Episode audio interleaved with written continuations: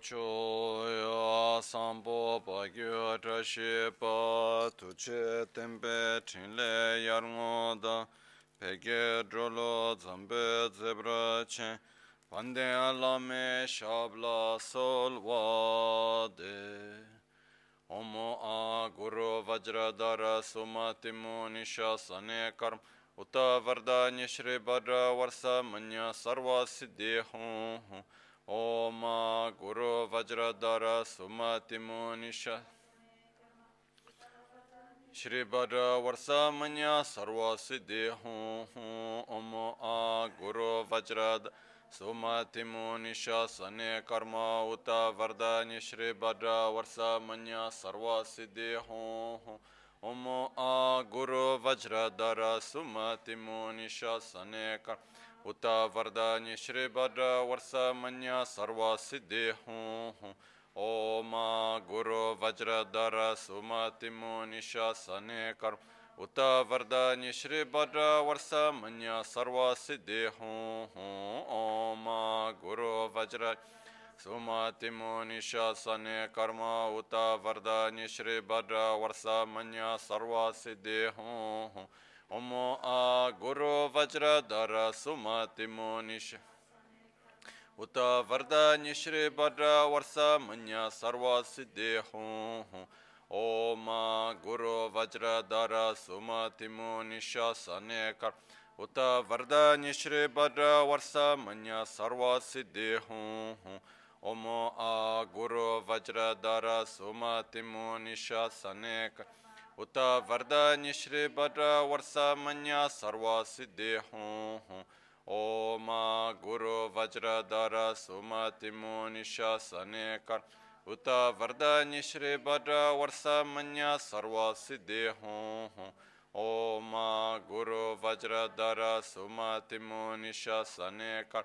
उत वरदान्य श्री वर्ष वर्षमन्य सर्व सिद्धि ओम गुरु वज्रधर सुमतिमो निशासने कर उत वरदान्य श्री भद्र वर्ष मन्य सर्व सिद्धि हूँ हूँ ओम गुरु वज्रधर सुमतिमो निशासने कर उत वरदान्य श्री भद्र वर्ष मन्य सर्व सिद्धि हूँ हूँ ओम आ गुरु वज्रधर सुमतिमो निशासने कर Uta Varda Nishri Bhadra Varsa Manya Sarva Siddhi Hum Om Guru Vajra Dara Sumati Munisha Sane Karma Uta Varda Nishri Bhadra Varsa Manya Sarva Siddhi Hum Om Guru Vajra Sumati Munisha Sane Karma Uta Varda Nishri Bhadra Varsa Manya Sarva Siddhi Hum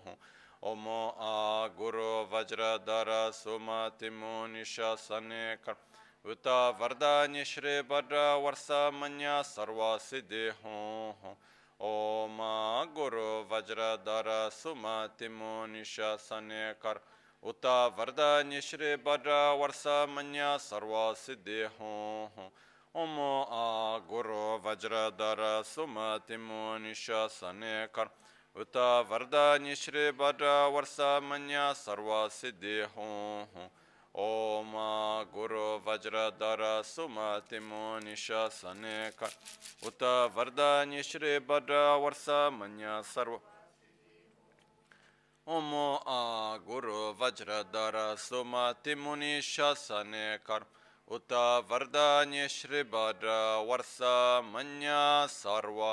siddhi hong uh, dāgī uh, chitsun lāma tujē chē nyamdā dālā tujē sikso so gebe shēsān dālā tendo so uyōng sungē nāwā tsē do so tsē jī nyingne sōwā debe tsē dēchēn korlo viso lekshū Yila sampe dede ma lepa geme lunge drupra jinge lo tsonyi sodan dikdun shape tse. Dunge namke yinso lekshu ne labchen tsonyi yonso tsoba dan.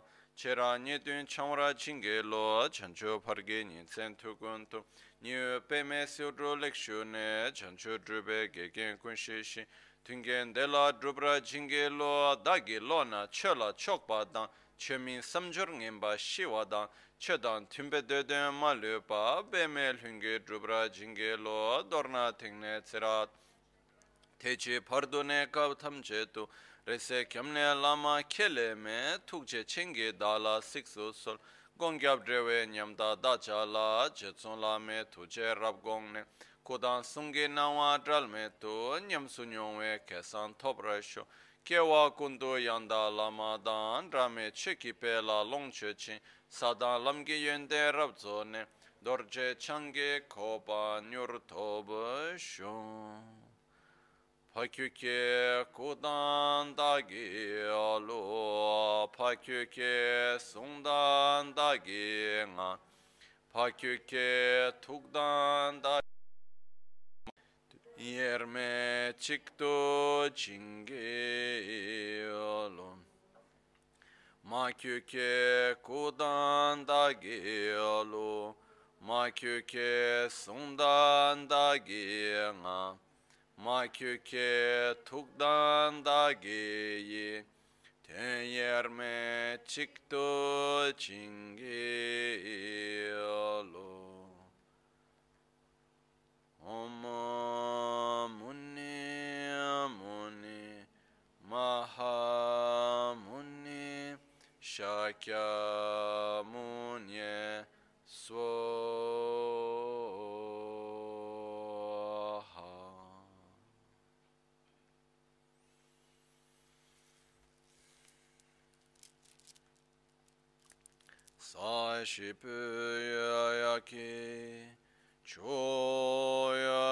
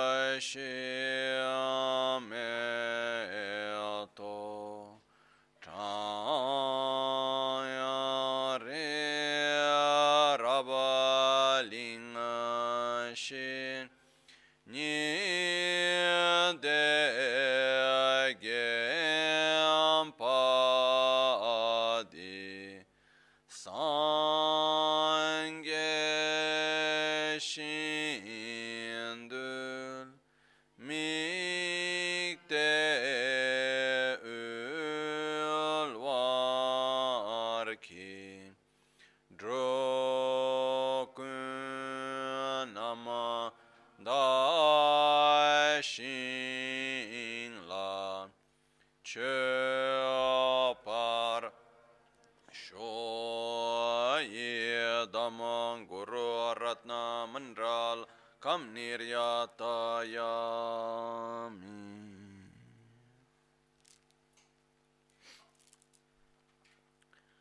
Sangye Chedan Chanam La Chancho Pardo Dani Kyapso Che Dagi Chishe Gibe Sanam Ki Drola Pinchira Sangye Druparashu Sangye Chedan Tsoge Chonam La Chancho Pardo Dani Kyapso Chin. Dagi Chishe Gibe Sanam Ki Drola Pinchira Sangye Druparashu Sangye Chedan Tsoge Chonam La chancho pardo dani kyapsu chin dagi chushe gibe sonam ki drola pinchira sangye druparasho In the Buddha, Dharma and Sangha, I take refuge until enlightenment through the practice of generosity and the other perfections may I attain Buddhahood for the benefit of all sentient beings.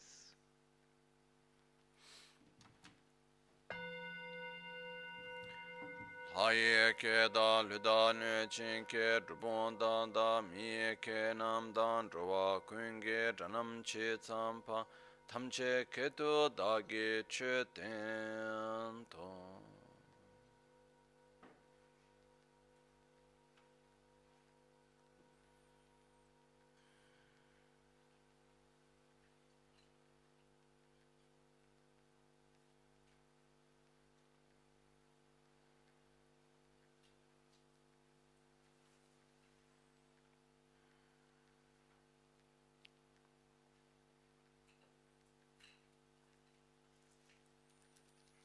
Morning.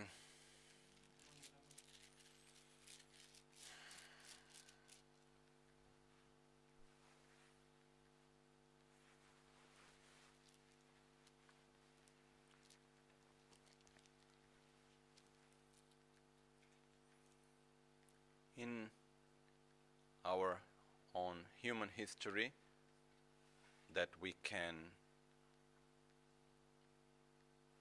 know about?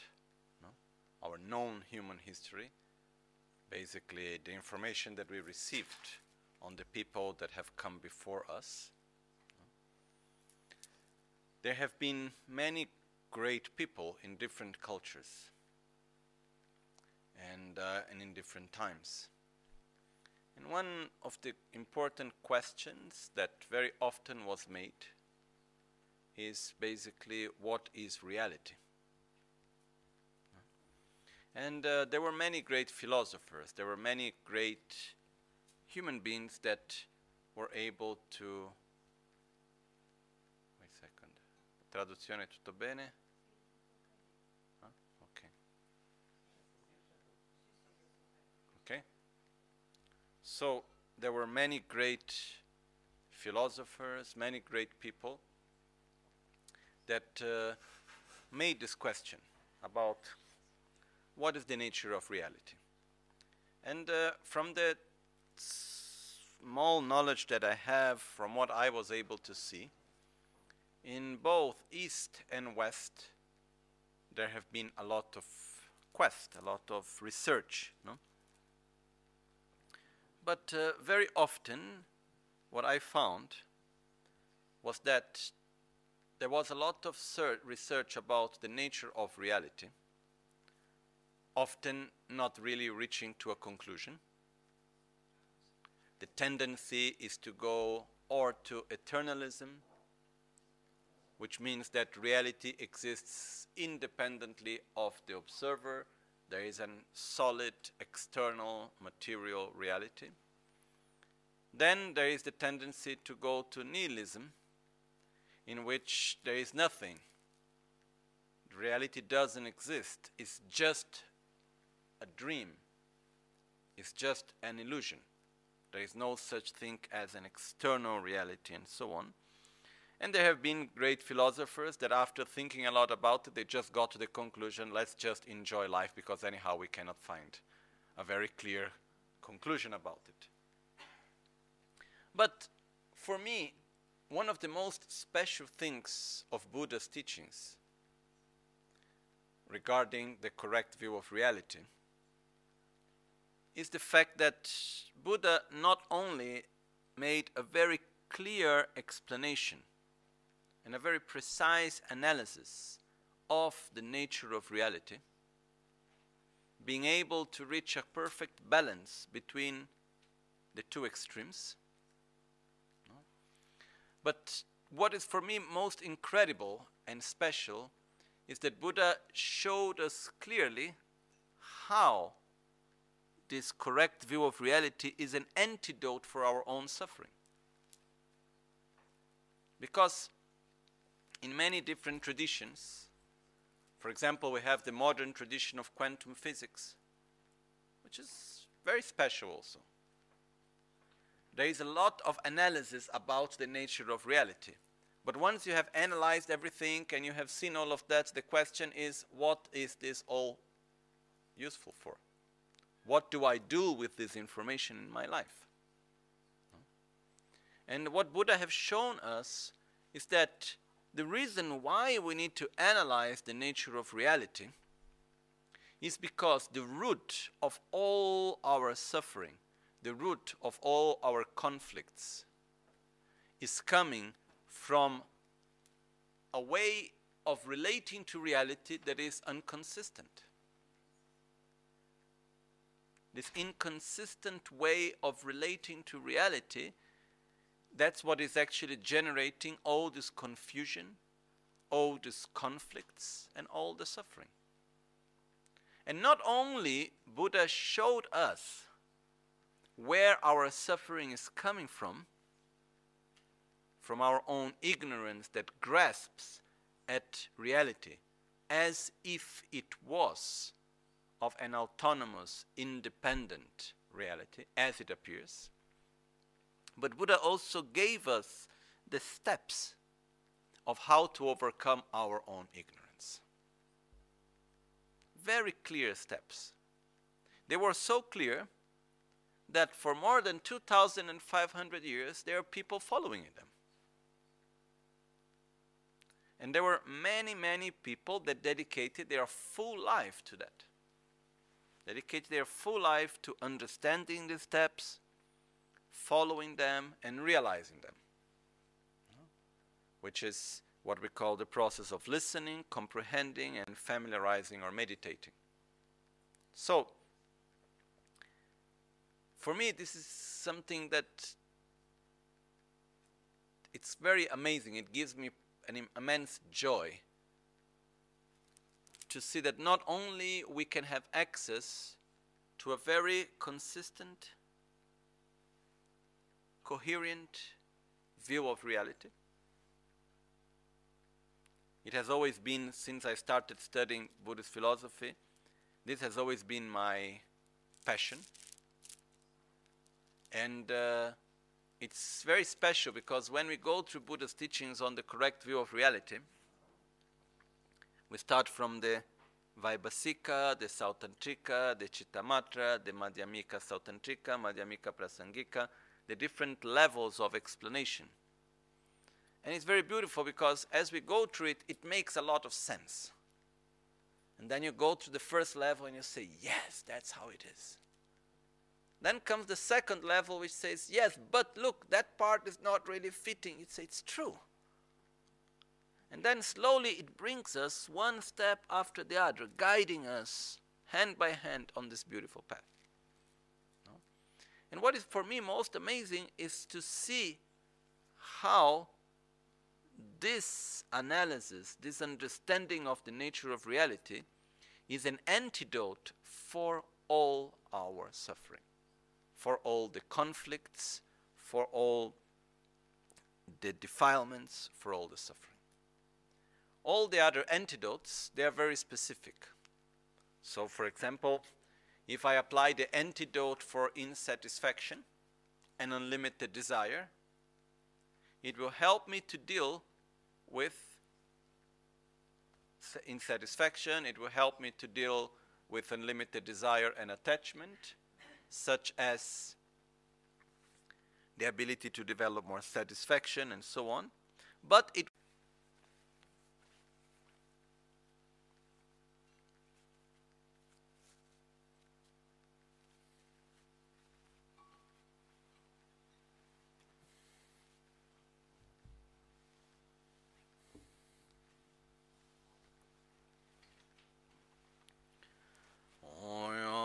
vajra sattva samaya manupalaya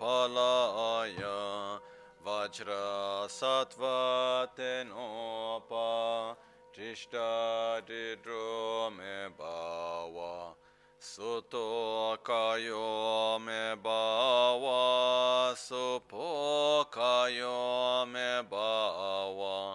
Suto kayo me bhava supo kayo me bhava Anurakto me bhava sarva siddhi me prayatsam sarva karma sutsame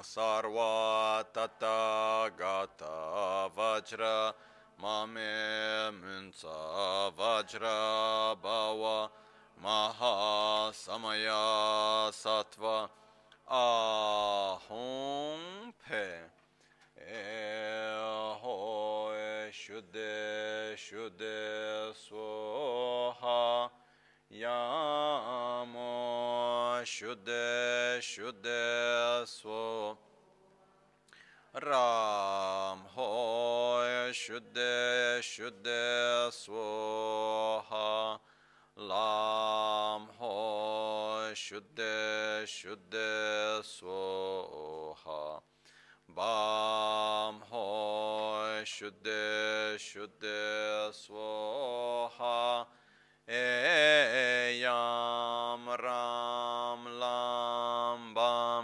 Shuddhe Shuddhe Swaha Om Muni Muni Mahamuni Shakyamuni Swaha Om Yedharma Hetun Prabhava Hetun Tishan Tatagat Yavadata Teshan Chayo Niroda Evam Vadi Mahashramana Svoha Om Chenama Tamche Gyule Jung. Te Gyu Deshin Shekpe Sung Gyula Gokpa Kayimbar Gejon Chembu Deke Sung Gejon Chembu Jingelo Gejon Chembu Ngodrup Sol Gejon Chembu Trashi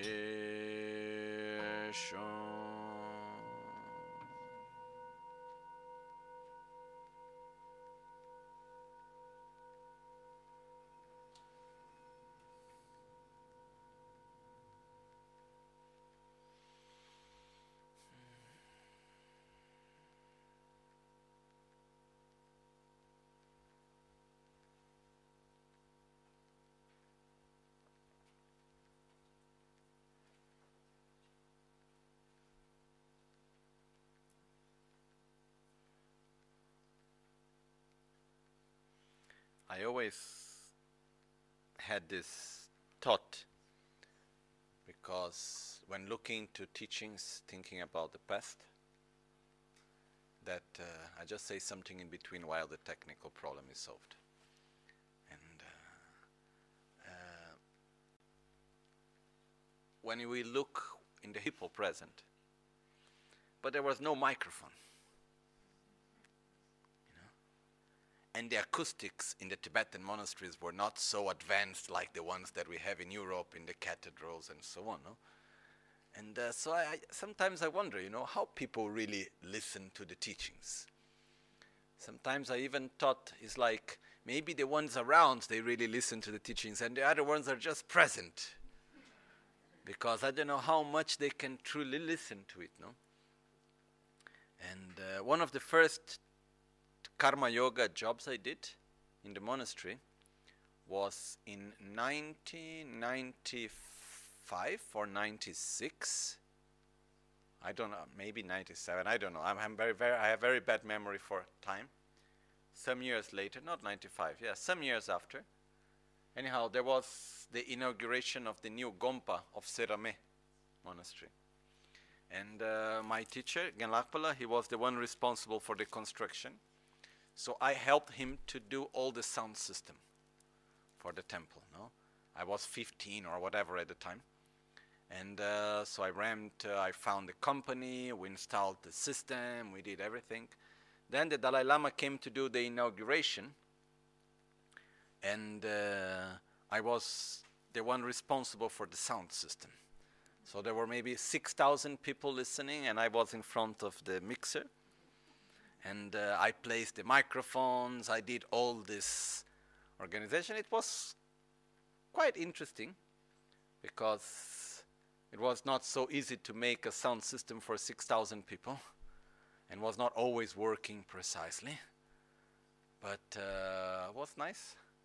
And uh, this was one of the first things. So somehow I felt as auspicious. One of the first things which I did as like karma yoga job was to help to make the diffusion of the sound of Dharma. No? So I think this is something that uh, was very nice to do. And then there was one day during the teachings, which I have no idea why, I was there, and then suddenly in the middle of the teachings there was this sound coming out, too very strong. out of nothing. You know? Then there was the Dalai Lama looking at me like saying, What is happening? You know? And I was like, I don't know. You know? And then suddenly when everything was calm, then in the middle of the teaching was about to say something important, then doo came the sound again, very strong. And then, you know, and then he made some commentary saying, "Oh, look, there is someone may, like making fun of me or something like that," you know. And then after, when finished everything, I went around to check, and finally there was one cable that had a problem, and for whatever reason it was making that strange sound, no. But uh, anyhow, this was my first experience in this part of, you know, working for the monastery practically. How is our technical situation? Ci abbiamo speranza o...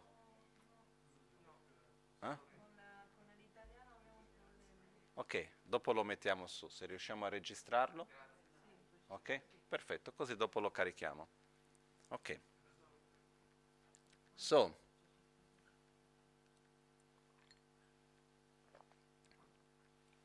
you know, when we look about the correct view of reality, one question that we may make is okay, I understand that um, reality appears as being independent, as being autonomous.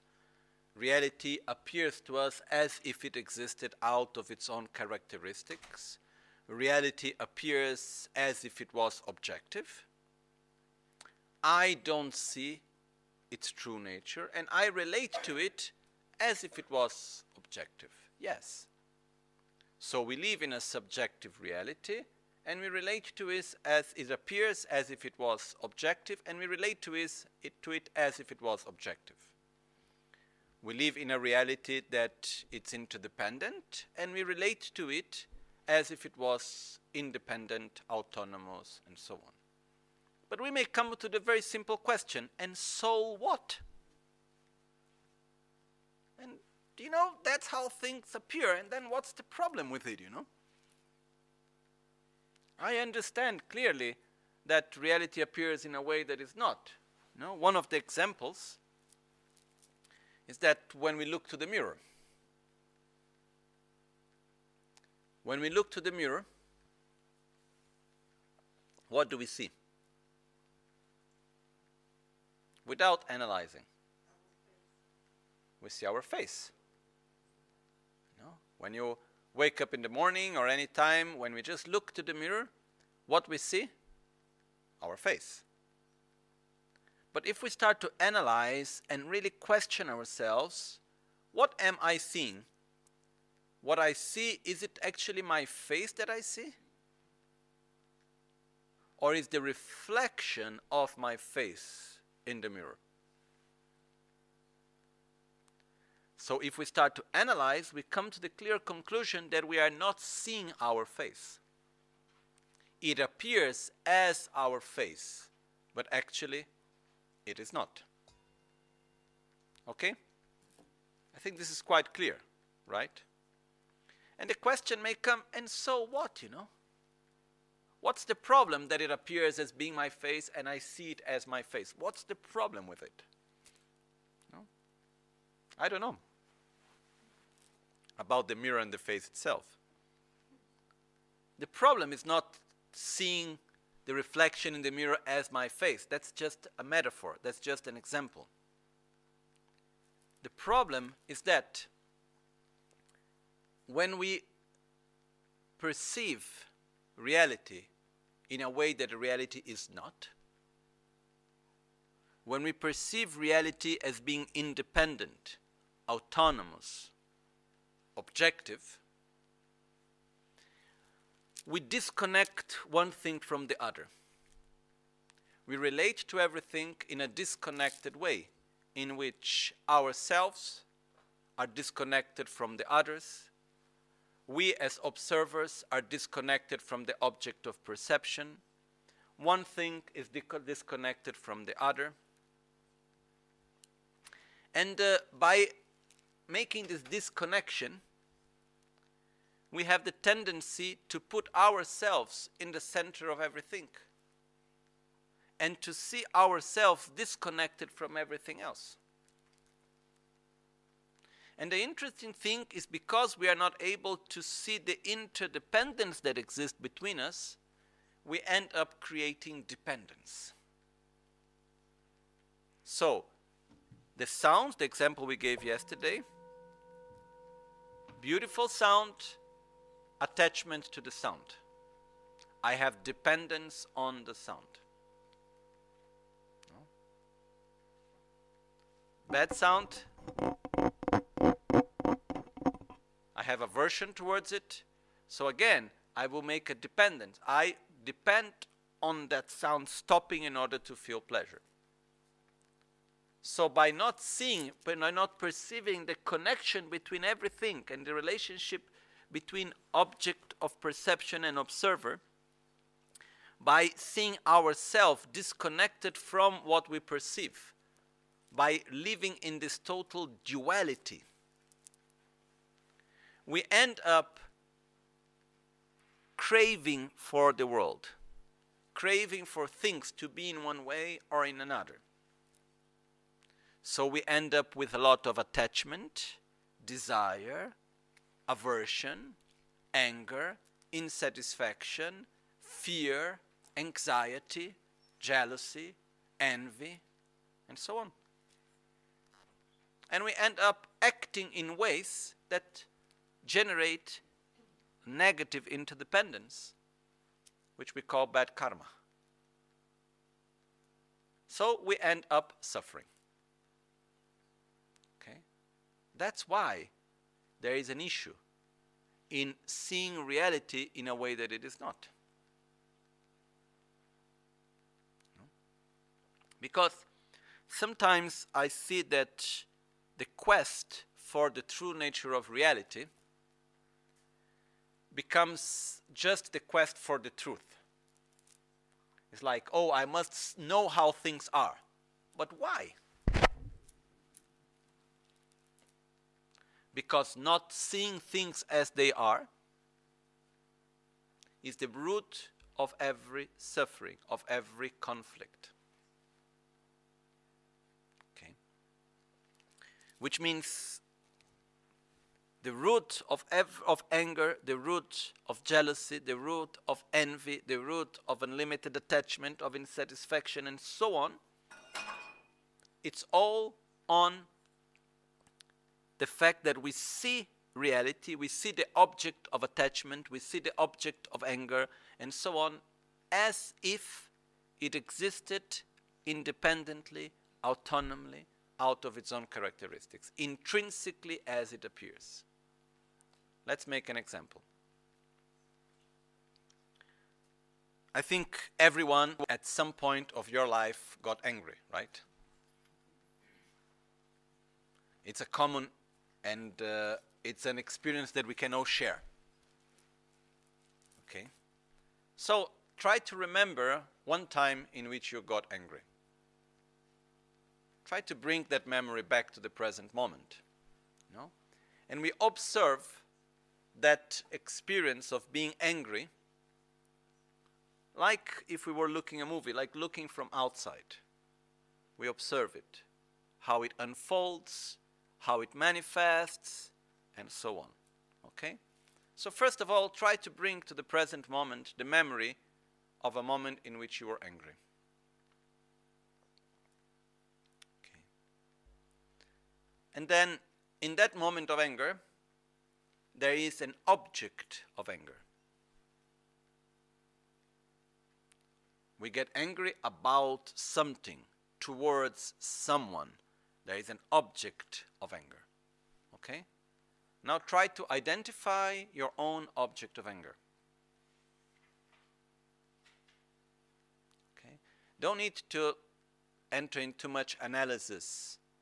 Just very objectively. Don't need to go deep, which is the actual cause of my anger. Maybe it was my childhood. No, just the object of anger in the moment of anger. What is in front of you, where you are projecting your anger. Okay? We are not doing now psychoanalysis or something like that. We are just trying to observe our own emotion. So, look at anger, look and recognize the object of anger. Now, how does that object of anger appear to you, to us? As being an object of anger, as being the reason for our reaction, because of an interdependence of the value that we attribute to it, because of the connection with all its parts, or it is inherently an object of anger. It is like this out of its own characteristics. I don't want it to be like that, but it is like that. You know? So if we look clearly, we will see that our anger is based on a perception, on an assumption that our object of perception is inherently like that. When we have desire, try to remember now a moment of strong desire for something. This is another common human experience that we all have. So we remember ourselves a moment of desire. And then we observe the object of desire. What do I want? That object, how does it appear to us? It appears as being inherently good and pleasurable, or it appears as being the result of a complex interdependence of the value that we attribute to it and so on. The object of anger appears to us as being inherently negative, bad the object of desire, appears to us as being inherently good. Can we see that? Okay? So, in the moment that I am in front of my object of anger, and I am able to disconstruct the, how do you say in English, the solidity of it, I'm able to disconstruct its own inherent existence as it appears. And I see that actually it doesn't exist as it appears. What exists is just a value that I am attributing to a collection of parts. And if we are able truly to grasp at it and to see it in this way, anger has no any more solid ground to stand. Jealousy is the same. Envy is the same. Fear is the same. For every defilement, on the basis, the solid ground on which every one of our mental defilements stand strongly, is the fact that we grasp at that object as if it existed as it appears to us by its own characteristics, by its own self, inherently. In the moment that we can see, perceive, realize the interdependence of the object, that it doesn't exist as it appears because it, it, is, it is interdependent, it depends on causes and conditions. It depends on its own parts. And what we have in front of us is nothing more, nothing less than a collection of parts in which we attribute a name, to which we impute a name. If we are able to see such interdependence, to see that our object of perception doesn't exist independently of us,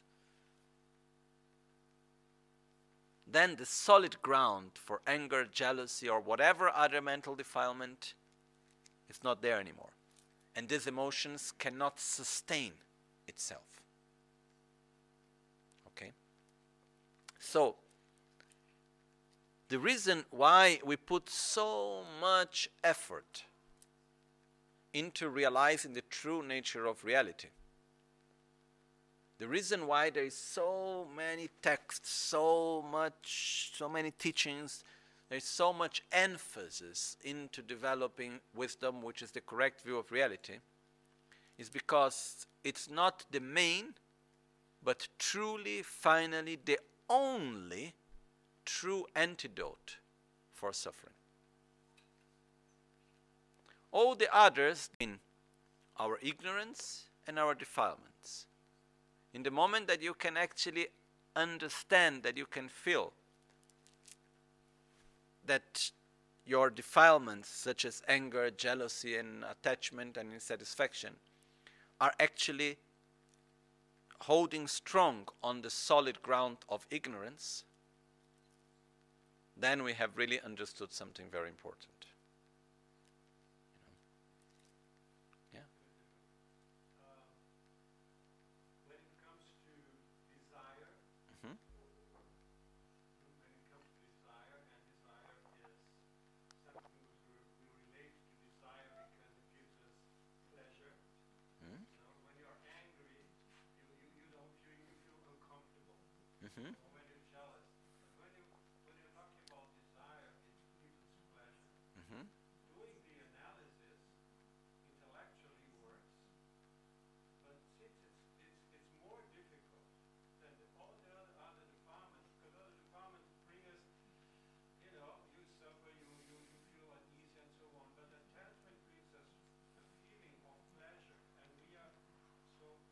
Okay. Attachment doesn't bring pleasure. Okay? It brings an illusion of pleasure. So, what happens is that if desire would bring pleasure, you would stay the whole time, you know, we just go window shopping. You just think about the object and you stay in the desire itself. If we really observe more clearly, we will see that the desire itself it is actually unpleasant. Very often we must get the object of desire because we are not able anymore to stay in that craving in that state in which we want so much something. Very often we may see the point is not anymore even the object of desire is actually satisfying that need Okay? So what happened is that desire itself it's very unpleasant. Desire itself is not pleasant. What tricks us is the fact that when we satisfy desire, there is a moment of pleasure. Okay? And we crave for it. When we eliminate the object of anger, the, the object of fear, there is also a moment of pleasure within it. If you have a lot of fear and suddenly you're able to protect yourself from fear, it brings pleasure. If there is something that you believe that is the cause of your suffering and you are able to take that away from your life, it brings a sensation of well being. Okay? But the point is that for every defilement, the problem is that they are it's something very deep and it's very spontaneous within us. Okay? This is for every defilement is like that. The point that we are touching right now is one thing is we can go deeply into into an analysis of every different defilement. We can do an analysis of anger, we can do the analysis to understand better desire and so and so on. No? The important point right now is actually to understand that on the basis of desire, on the basis of anger, there is the grasping of inherent existence. There is that there is the grasping that the object of anger, the object of desire, the object of attachment exists as we perceive it inherently by its own characteristics. Because the point is that I have desire for something, that something appears to me as if it existed as an object that will give me pleasure out of its own characteristics, and I create a sort of dependence, how do you say in English? Um, addiction. I depend on it. Okay? The point right now is that we project our happiness and we project our suffering into objects and situations and people and cir- circumstances around us. Okay? And then we generate attraction and aversion towards it. But on the basis, is the fact that these circumstances, these situations, these people, these objects, whatever they are, it appears to us as if, by their own characteristics, independently of everything else, they would give us pleasure or suffering. Okay? And this is actually on this is the solid ground on which we develop the attraction, the aversion, the anger, the jealousy, the envy, and so on. So this is to make this connection is something which is important, which is the point that we need to go right now. We can go much deeper into analyzing a lot about uh, other defilements and so on, but that's not the moment for it. Okay? For right now, we just need to look and make this connection. That's the important thing that we, are, we need to understand right now. What I want to share with you right now is that we need to understand conceptually and a little bit beyond the relationship between ignorance and anger, ignorance and attachment, ignorance and unlimited desire, ignorance and insatisfaction, ignorance and anxiety, ignorance and fear. Okay?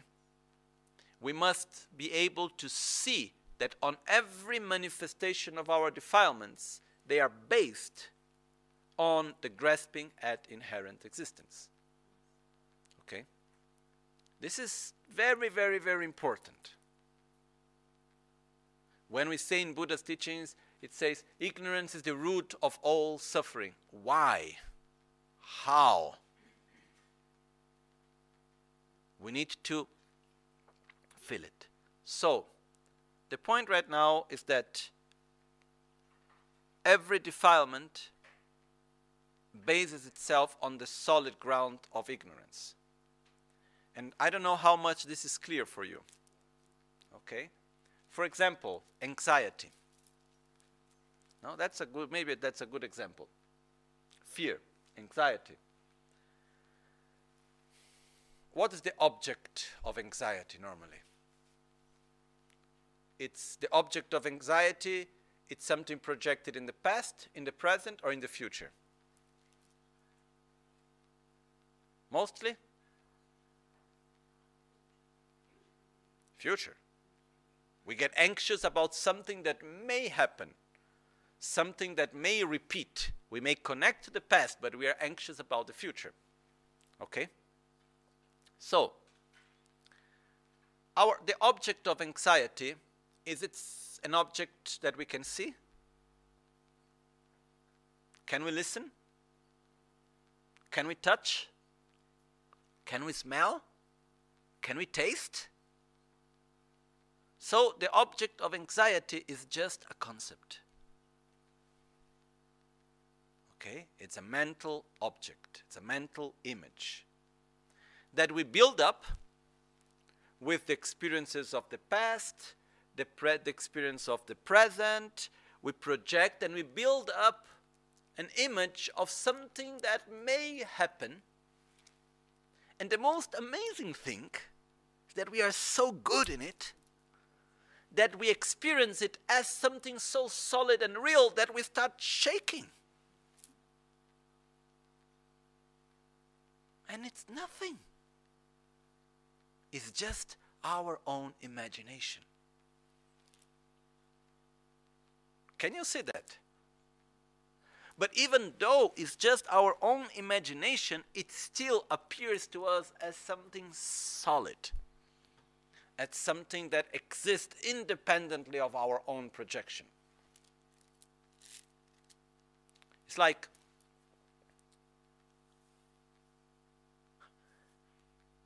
I don't know if you have ever had fear of someone being inside the wardrobe. The wardrobe ok? Someone inside the wardrobe, no? qualcuno dentro l'armadio. Okay? If you have fear, there is someone there, or fear, there is someone behind the door. Okay? You can actually have a lot of anxiety, there can be a lot of fear. Oh, maybe there is someone there, maybe something is happening there. You know? But it's just our own projection, it's just being created by our mind. But still, we react with a lot of suffering and anxiety and fear. The interesting thing is that even though we know that it's just our projection, it still appears to us as if it exists by its own characteristics. Okay? Let's make another example.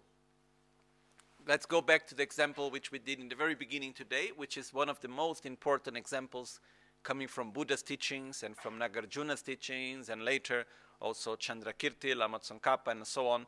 They praised this. Among all the examples for emptiness, this is one of the most important ones, which is the example of the reflection of one's own face in the mirror.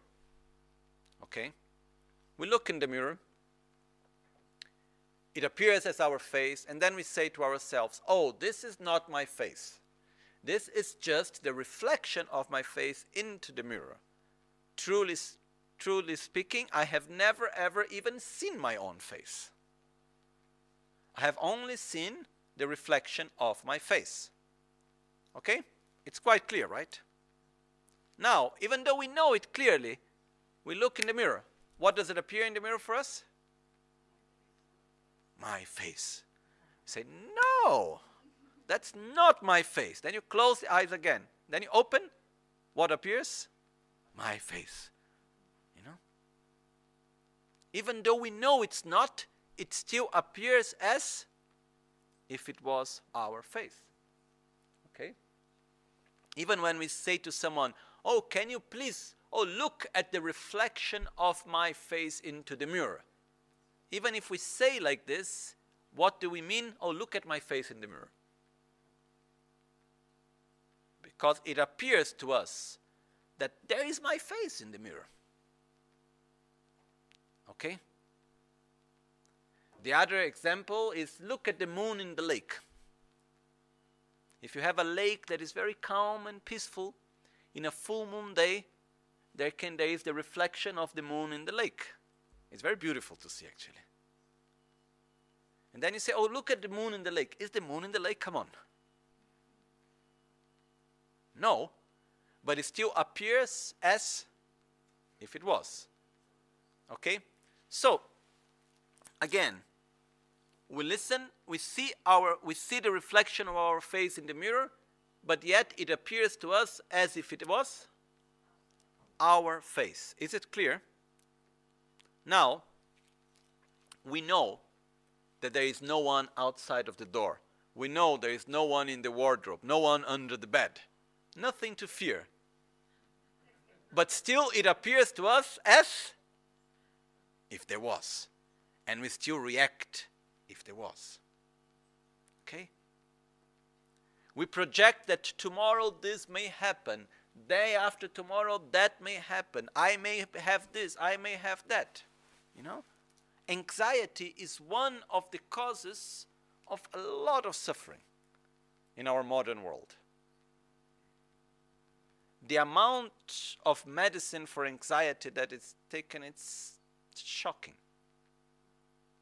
Okay?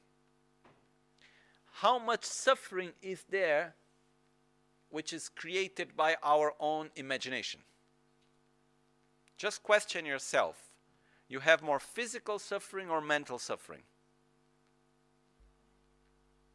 Mental. And what is the object of your mental suffering? Is it something you can see, listen, touch, taste, smell? No, it's just imagination. And what is amazing is that even though we know it's just imagination, it still appears to us as something solid. The future is just imagination. And by future, I mean what is happening in five seconds, in one second. When we have attachment and aversion and anxiety and fear about what may happen and about something that I need, is just our own mental projection. We are just making a movie. And what is shocking is that it appears to us as being solid and true, And what we do? We relate to it as if it was solid and true. You know? Even though we know there is no one under the bed, no one out of the room, no one in the wardrobe, it still appears to us as if there was. We still make the question, oh, but maybe there is, you know? And there we are shaking and with fear and imagining, while I cannot fall asleep, otherwise he's coming out and killing me or who knows what, you know? So, in the same way that this mental projection appears to us as something solid and we relate to it as if it existed out of its own characteristic. We relate to it as if it is something total, objective, and independent. So we get out of the room. We take a knife to protect ourselves, or who knows what. Is this clear? This example. When we are in front of an object of attachment, an object of desire, an object of anger, is just the same. It appears to us as being something solid, independent, and we believe in it, and we relate to it in that way. So we go for it or we try to avoid it. Okay? So, this is why it is so important for us gradually to get more and more in touch with the true nature of reality. Not because we must know the truth. Who cares about knowing the truth by just by knowing the truth, you know? I don't want to be the one that knows the truth. I want to stop suffering. And I want to help others to stop suffering. This, yes. Because if seeing things as being of inherent existence would be bring pleasure and joy, let's see everything as being of inherent existence. But that's not what happens. So, we must gradually understand and perceive interdependence because that's the key to be able to realize the true nature of reality. Okay. This was one of the points that I wanted to make sure we would touch today. Okay. Now, just before we move on to the next verse, okay, uh, I need some reference of time, otherwise, okay, thank you.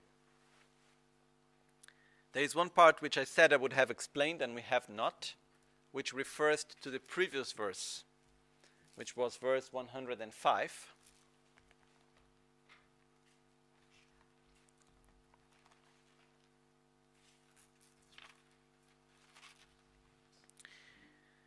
Which says chingo number yengwe kyomba ne choku dempe tongpe nelo la tseche nyambar jope tinzinge samden parchin zobra jingi lop. So, it goes by. Having abandoned the faults of dullness, agitation, and mental wandering, we seek your blessings to complete the perfection of meditative concentration through the samadhi of single pointed placement upon the nature of reality which is that all things are empty of true existence. There's two points that I want to touch here. The main one I would do secondly. The one thing very briefly, when we say empty of true existence, it's not that things are not true or reality doesn't exist.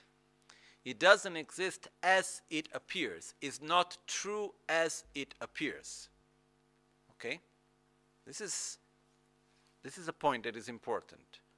And uh, it's interesting to, to stick to this concept of appearance because the, main, the, ob, the object of negation is not the concept of inherent existence, is the grasping of at the appearance of inherent existence. It's a very different thing, huh? Because there's two aspects, two ways. One, it's a constructed view of reality. We can have a view which goes into the extreme of eternalism or nihilism, and we need to overcome that. But that's not the main cause of samsara. Okay? For example, the view that reality is solid and independent, or the view that everything that exists is created by someone independent outside of me, and so on. All of that, it's a constructed view that goes into the direction of eternalism.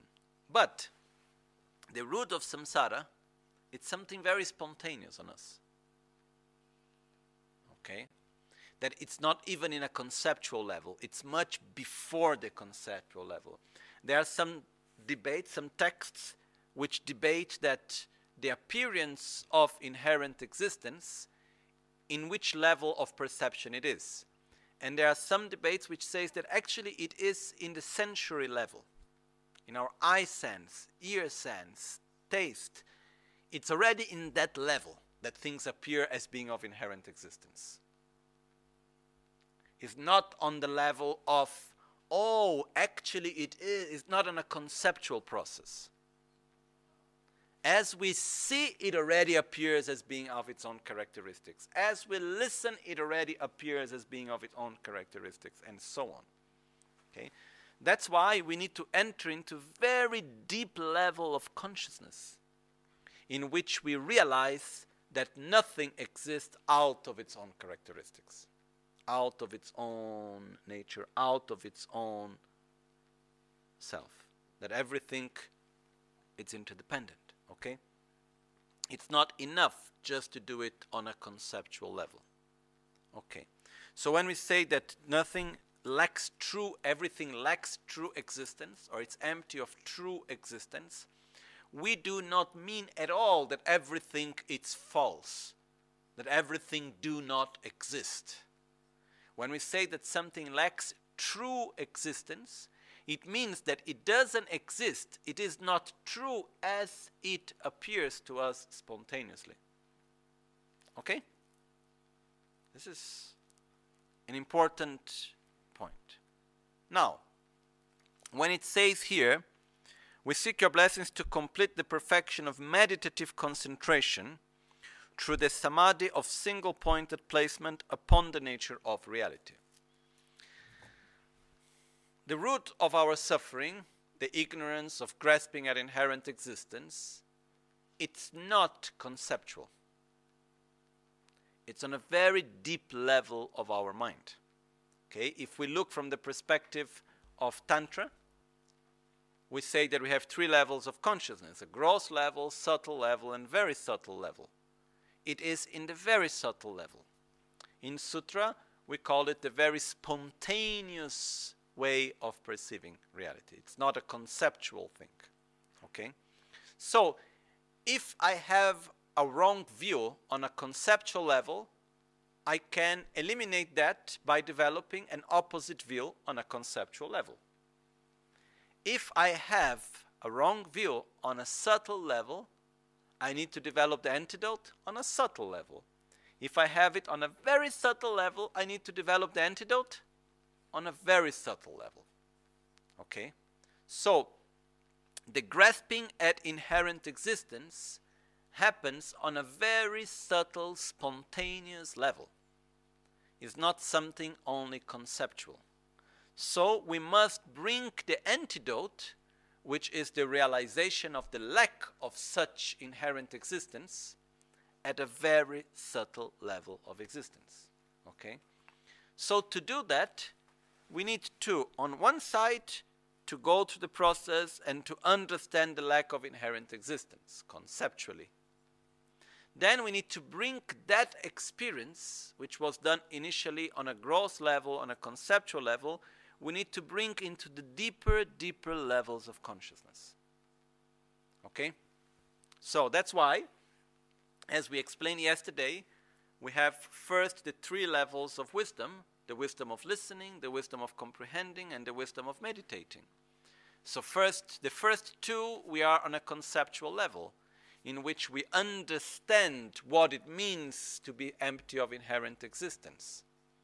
And then we have no doubt anymore, and we can clearly understand that something, because whenever we meditate on emptiness, it's never just emptiness generalized, is always the emptiness of inherent existence of something. there must be always what is called the object that is empty. So, is the sound, is the self, is the cup, is whatever. Okay? So, there is always like, okay, the sound appears to me as if it existed out of its own characteristics, but it is not. Why? Because it depends on causes and conditions, because it depends on its own parts, because it depends on the basis of imputation and the imputation of the name. In other words, because it is interdependent. When we understand clearly that if something is interdependent, it cannot exist by its own characteristics, it cannot have intrinsic existence. And we can see clearly that the sound is interdependent, then we are able to negate the appearance of inherent existence because we can see that it is interdependent and the two things cannot coexist. Okay? When we go to that level, we have realized the wisdom of comprehending. Then we need to bring that understanding to a deeper level. And for that, we must first allow ourselves to go into deeper levels of consciousness. And this is done through single pointed concentration called samadhi. Okay, and we have two levels of it shamatha and vipassana. And some days ago, I was explaining the non duality in very uh, many aspects. And one of them was also the relationship that is there between body and mind. And one important thing here that in Tantra it's very clear, but it also exists in Sutra teachings, is that in the process to develop samadhi, to realize, perf- per, let's say, the perfect state of meditative concentration, there is a process of mind that goes together with a process of body. And this is something that we need to take care. We will never be able to develop samadhi, to develop shamatha and vipassana, to develop the perfect concentration by only focusing in the mind. Okay? The process to develop this samadhi, this state of concentration, it is divided by developing what in Tibetan is called Shinjang. Shinjang is translated as flexibility. There is Lügi Shinjang and Semgi Shinjang, the flexibility of body and the flexibility of mind. Okay? So, the flexibility of body, it means that when we start to meditate, we sit to meditate, and then we start feeling pain in the knee, uncomfortable here, uncomfortable there. And uh, before having the uncomfort of the mind, we have the uncomfort of the body. Okay? It's like the difficulty just to stay still. So the first level is for us to be able to stay still. And once we are comfortable with our body not moving and just being there, this will naturally help us to bring some peace of mind. So we develop the flexibility of body when? By sitting in the correct position of meditation and being still, it brings a pleasure of body. It brings a physical pleasure to be in that state. That's when we reach the flexibility of body. When, by being physically still, we have this flexibility of body, but still it's hard and it's painful to keep the mind in one object. The mind still wanders around. The mind still goes on one place and another and is still tired and the mind still gets the aspect of being like with mental dullness and little uh, foggy and so on. When we are able to keep our mind with clarity, with clarity and strength on the object of meditation, which in this case we are talking the lack of inherent existence. And without mental agitation, so the mind is clearly in the object and peacefully there, without wandering to other places and without resistance. And by simply being in the object of meditation, it brings a state of pleasure, of bliss to the body, to the mind, this means we have reached the so called flexibility of the mind. When we reach these two flexibilities, is when we have realized shamatha. Okay? So, one thing that is important is that the object of meditation of emptiness is not something that we can see. Can we see the lack of inherent existence with our eyes? Can we listen to it? We can listen to the meaning of it, but can we listen to it? Can we smell it? Can we taste it? Can we touch it? No. We can see it by smelling, by tasting, by touching, by listening, because in the moment that we understand it clearly, by the simple fact of seeing, listening, touching, tasting anything, we can see clearly that it lacks inherent existence. But inherent existence, by the, but the lack of inherent existence, emptiness itself, is not something that we can see, touch, listen, taste, or smell.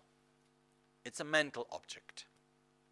And in order to have our full attention into it, we must take away the perception of every other object from our senses. Okay?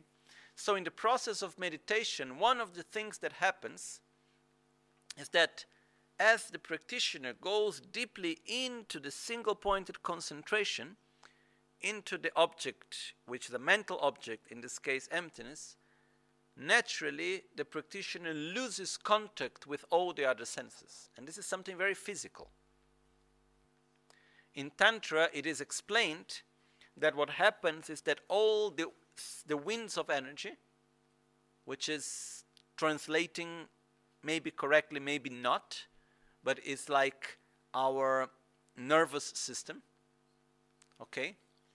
The winds, they all absorb into the central channel. Okay? That's, for example, when we're doing self healing, Om, Ah, Hum, Pe, Om, Hum, Ah, and so on. This is symbolizing bringing the winds into the central channel and absorbing into the heart. Okay, which is called the Vajra recitation. Anyhow, this is another subject. The point is that in order to have this single pointed concentration on a mental object, we must enter into this state in which the winds absorb into the central channel, which is a state in which we cannot see, listen, taste, smell, or touch,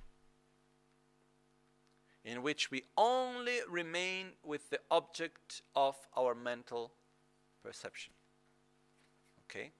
So, this is one of the characteristics of this single pointed concentration on emptiness all the other perceptions fade away. It's like if we focus so strongly into it that we cannot listen or touch or feel anything else. No? I think we have all already experienced something that we could see as similar. For example, may sometimes maybe we are reading a book and we are so focused in the book that we don't listen someone calling our name. You know?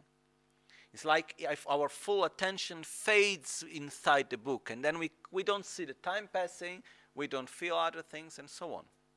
Okay?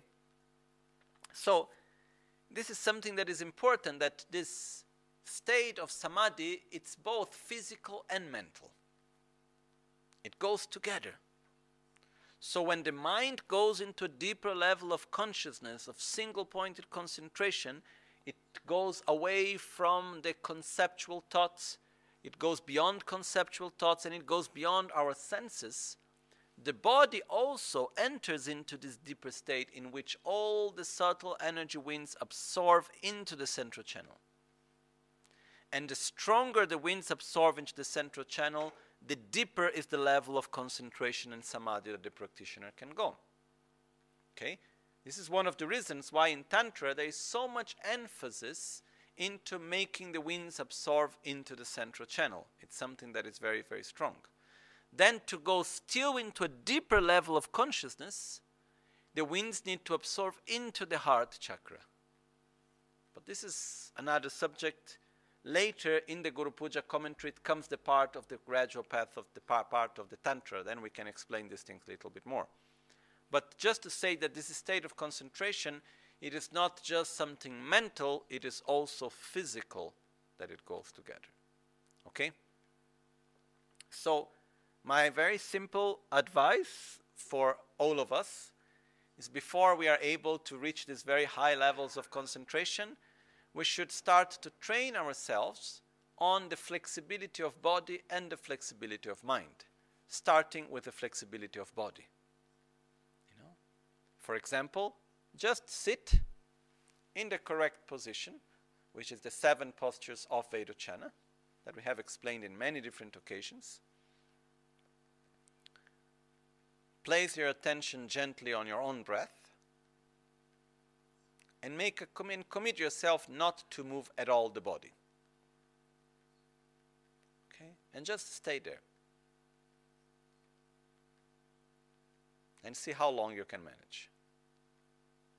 In the beginning, it's maybe nice, oh, look what I'm doing.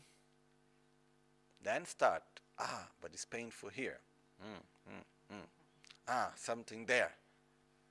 But then you don't block it and you don't follow it. You just remain where you are. You are not meditating because don't matter where the mind goes. Just stay still. Half an hour, one hour, two hours. Just stay still. Okay? You start with five minutes, then you get 15 minutes, then you get half an hour, then you get one hour, then you get two hours. And you will see that if you are able to keep it, well, there is a moment in which it becomes unbearable. In which you have pain in the knee, you have itching here and itching there, and something. But then there is a moment in which you let go the itching, you let go the pain, and you uh, remind yourself it is impermanent, it will pass, and you stay in that state, there is a threshold, a moment that you go beyond that it becomes pleasurable not to move anymore. And just to stay there. There is a moment in which you will start feeling your whole body as one. And you don't feel anymore the difference of one hand on top of the other or anything else and the fact of just being there becomes pleasurable. Okay? When you're able to enter into that pleasurable state, physical state of not moving and just being there, you are starting to get some flexibility of the body. Okay? And this is something that we can all do. It's not that difficult. It's not that impossible. Okay? We just need to have constant constancy and we need to do one day 10 minutes, the other day 15 minutes, the other day half an hour. And we don't need to have the watch there showing us the time. We just sit, and when we see that it's really not so comfortable anymore, there's a moment which we don't force too much. We don't allow the rope to break. We make it little tense, then we loosen it again. And then we say, okay, now it's enough. The next time again. And this is something that it can really help a lot because if we are able to sit and to be comfortable just being still, this will help a lot to make our mind still later. Okay? So, this is a very simple exercise. It's not even meditation, it's preliminaries to meditation, but I feel it is very important.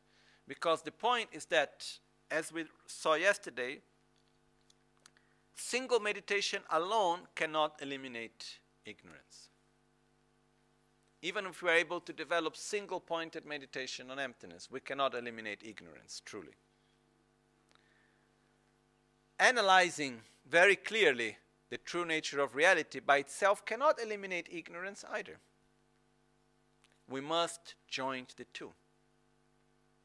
But we need single pointed concentration, and we need analysis, and then we can put the two together. Okay? In which is called Shila Sundrel Gitingedzing, which is the samadhi, the meditative state of the union of shamatha, single pointed concentration, calm abiding, and vipassana, profound view. When the two unite into one, having the object of meditation the lack of inherent existence, that's when we are in the actual correct way of meditating on emptiness, the highest way of meditating on emptiness, that will in, in inevitably, gradually bring the practitioner to have a direct, non conceptual realization of it. Okay? So I just wanted to connect with this part of the physical aspect of meditation also. Okay, let's go through the verses. Uh, just one thing again, still. I just wanted to reconnect what we said yesterday, just briefly, about the five path. Okay? Because this is something that it's important for us to be able to understand what are the five paths and to have in mind our roadmap to follow. So, we enter the path, you know, like if there is a gate. Imagine that there is a path and then there is a gate, a door. They need to open the door, and then when you go inside there, you enter the path. It's like when you take a highway, there is the casello, no, where you pay the toll. Then you enter the highway. When do you enter the path to enlightenment? You enter the path, which is, you know, like coming here, you have the A26, the highway coming to Verbania. It's like when do you enter the path? The name of the path is called the path of accumulation. To enter there, you need to pay a toll, which is not as simple as paying a toll, it's accumulating merit. Without having the right amount of merit, you cannot enter into this path. That's why we make a lot of offerings, paying respect, prostrations, purifying negativities, rejoicing, and doing all of this, practicing a generosity, keeping our commitments, practicing morality, and all of that, doing karma yoga, it's all ways of accumulating merit, which is what allows us to enter into this highway. Okay? To sustain it. So, we enter into it when we develop an inner state of commitment towards enlightenment. When we have this strong passion, I must become a Buddha myself in order to help every sentient being without exception. And I will do whatever is necessary for it. When we have this deep level of commitment, which is not conceptual, it's from deep in our heart, then we have entered into the highway. To have such level of commitment, we need merits. It's not something that comes out of nothing. Okay? So, when we develop it, then on the path, what will give us the strength is like we have the direction, but I enter the highway, but what will allow me to go on the path, like the, the gasoline, the fuel that will allow me to go on the path, is love and compassion. Love and compassion is the fuel that makes us move on the path. Okay? So we always need to cultivate generosity, we need always to cultivate love, compassion, and then we have all the part that regards the method which has also the part of morality and joyful effort and patience and so on. That's very important part together. But what defines how much, how far I go on the path, when I go from one highway into the next highway, is the realization on emptiness. That's what makes me go from one highway to the next. Okay? So, once we enter into the path of accumulation, Tsoklam, by developing bodhicitta, by developing this strong intention and commitment to reach Buddhahood in order to help every sentient being to get out of suffering. Then we need to develop the wisdom of listening about emptiness, which is when we recognize the object of negation as the object of negation. Then we have the realization of the wisdom of comprehending, which is when we can logically understand clearly that the sound or anything else lacks inherent existence, even though it appears as being of inherent existence, because it is interdependent. And when we can see clearly the relationship between interdependence and the lack of inherent existence, that, it, and that in interdependence and inherent existence cannot coexist. When this is very clear to us, and we are able to look at anything and see, yes, it appears to me as if it was of inherent existence, but it is not because it is interdependent. When we are able to make that connection and to have this perception clearly, then we have developed the wisdom of comprehending. Then we need to learn samadhi.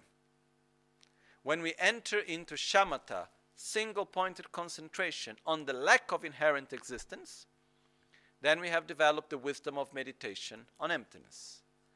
When from shamatha we are able to enter into a level of analysis in which the mind remains single pointed, concentrated on the lack of inherent existence, and a small part of the mind, just like a small fish swimming on a calm lake and going around and analyzing the lake.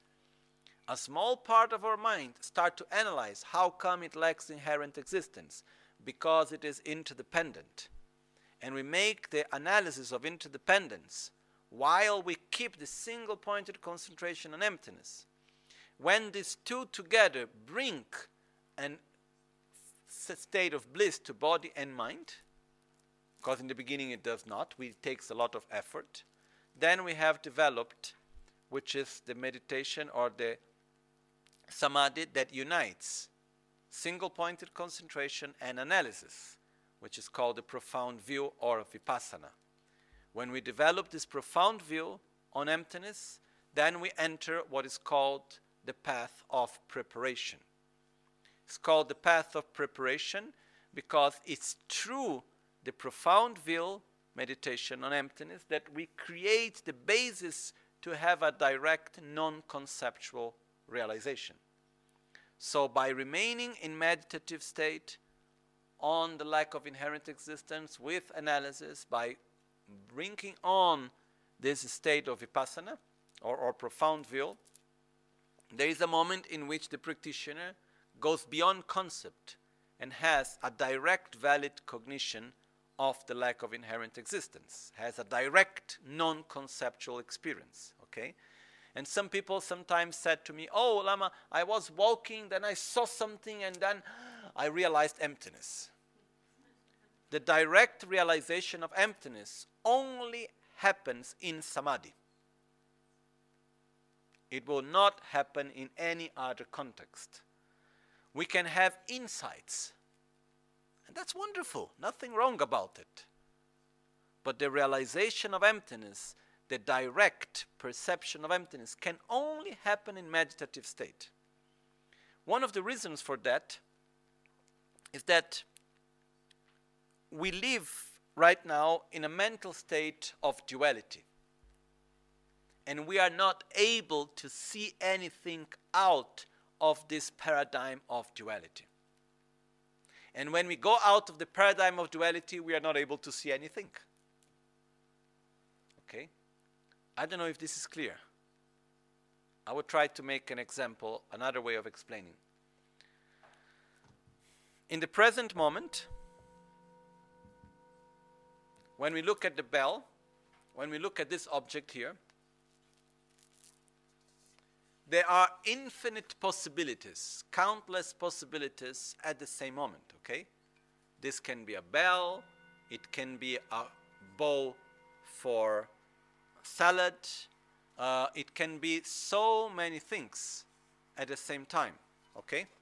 I don't know how clear this is for us. How many possibilities are there right now in this object? Countless possibilities, right? It depends on the observer. It depends on the value that we attribute to it. According to how we see, it manifests. Sure, we need to see in a way that the base of imputation can sustain. this is another what happened is that even though there are countless possibilities in this very instant, in this very object, when we see it, we choose one from the countless possibilities as the actual reality. So try to see the object within the sphere that there are countless possibilities. We are not able. We are not able to see that it doesn't exist by its own characteristics and there are countless possibilities, and at the same time, it is a bell. We're not able to put the two things together. Okay? In the moment that I am looking to the glass and I understand deeply that the glass doesn't exist as it appears, I'm not able to see the glass anymore. Because we live, we are in a paradigm of duality and we cannot perceive the two things together. So when we see truly that reality doesn't exist as it appears, we are not still able to see appearance, or we see the lack of existence as it appears, or we see appearance. We cannot put the two things together. When we are able to put the two things together, this means being a Buddha. Okay? But right now, maybe you are, I am not. Okay? So what happens is that when having a direct experience of the lack of inherent existence is like going out of the paradigm. It's like going out of duality. But we are not able to still perceive appearance at the same time. We are not able to, to perceive the rest of reality. Because we can only perceive right now through a duality, through the paradigm of duality. So, in the meditative state of the realization of emptiness, there is nothing more, nothing less to the ob- as object of perception than the lack of inherent existence itself. If I start to meditate on the lack of inherent existence of the bell or of the sound, in the beginning there is the sound, then there is the sound that appears as being of inherent existence. Then, when I'm able to disconstruct that inherent existence as it appears, I cannot see the sound anymore. The only object that remains is the lack of inherent existence itself. Okay? So, the only thing that appears to the mind that realizes the true nature of reality of someone that is on the path, not a Buddha yet, is the lack of inherent existence itself. Nothing more, nothing less. Okay? So, this is this meditative state. I don't know if this is clear. Okay? So, once again, the reason for that is that because we are in this paradigm, we are not able to see reality from a different perspective.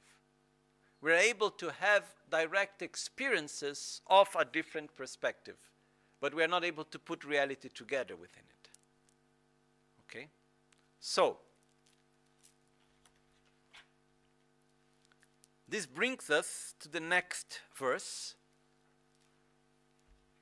No? And it says, verse 106 first. Teni sosor tope sherab ki trambe shinjang dechen dan rewa tanda nyamsha namke ne jogi shiraparchin zopra jingi lop. We seek your blessings to complete the perfection of wisdom through the space like yoga of single minded placement upon ultimate truth. It's called the space like yoga because there is no object of perception other than the lack of inherent existence. Nothing else can coexist as an object of perception in the mind of a meditator that is realizing emptiness. Okay? No sound, no shape, no smell, no touch, no projections, no memories, no elaborations. No? It's like if we see the first verse that Buddha said after reaching enlightenment. No?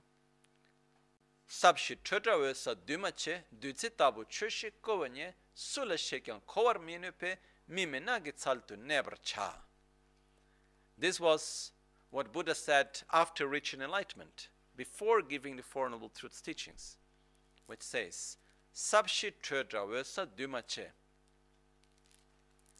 Profound and peaceful, free of elaborations and non composed. Such a nectar I have, and, uh, and of clear light, such a nectar I have realized. To whoever I may explain, will not be able to understand it, so I remain by myself alone in the forest. Sabshi, it's profound. It's profound because it is the ultimate nature that we may find in every phenomenon. It doesn't matter how much we analyze anything, the ultimate I would say object that we find is the lack of inherent existence. It is profound, sabshi. It is peaceful because within the realization of the lack of inherent existence, it pacifies every defilement, it pacifies suffering. Sabshi, Trodrel, is free of elaboration. Okay? There is no such thing as the big emptiness, the small emptiness, the square emptiness, the round emptiness, the green emptiness, the blue emptiness, or the red emptiness. There is no such thing as the Gelugpa emptiness, the Nyingmapa emptiness, or who knows what. Okay? There is just the lack of inherent existence, which is the same. Whoever perceive it will perceive the same. It's free of elaborations and is non composed. It means it is permanent. It is, does not depend on causes and conditions. It is not constantly transforming. Okay? The lack of inherent existence is a permanent phenomenon. Okay? It's non composed. It's of clear light. The word clear light is a little bit more difficult to understand, but it also means it's the true nature of one's own mind. The ultimate nature of our mind is that it, uh, it lacks inherent existence. Okay? And Ösel, it also refers to the very subtle mind that, that realizes the ultimate nature of reality. Uh, such a nectar I have realized. It's a nectar because when we use the word nectar, it's not just here for poetry. The word nectar, there are different types of nectar, but the nectar is something that can heal. Okay? And emptiness is called nectar because it can heal all suffering. It can eliminate all defilements. It can bring to the ultimate state of peace. That's why it's a nectar. It's the ultimate nectar. I have experienced it.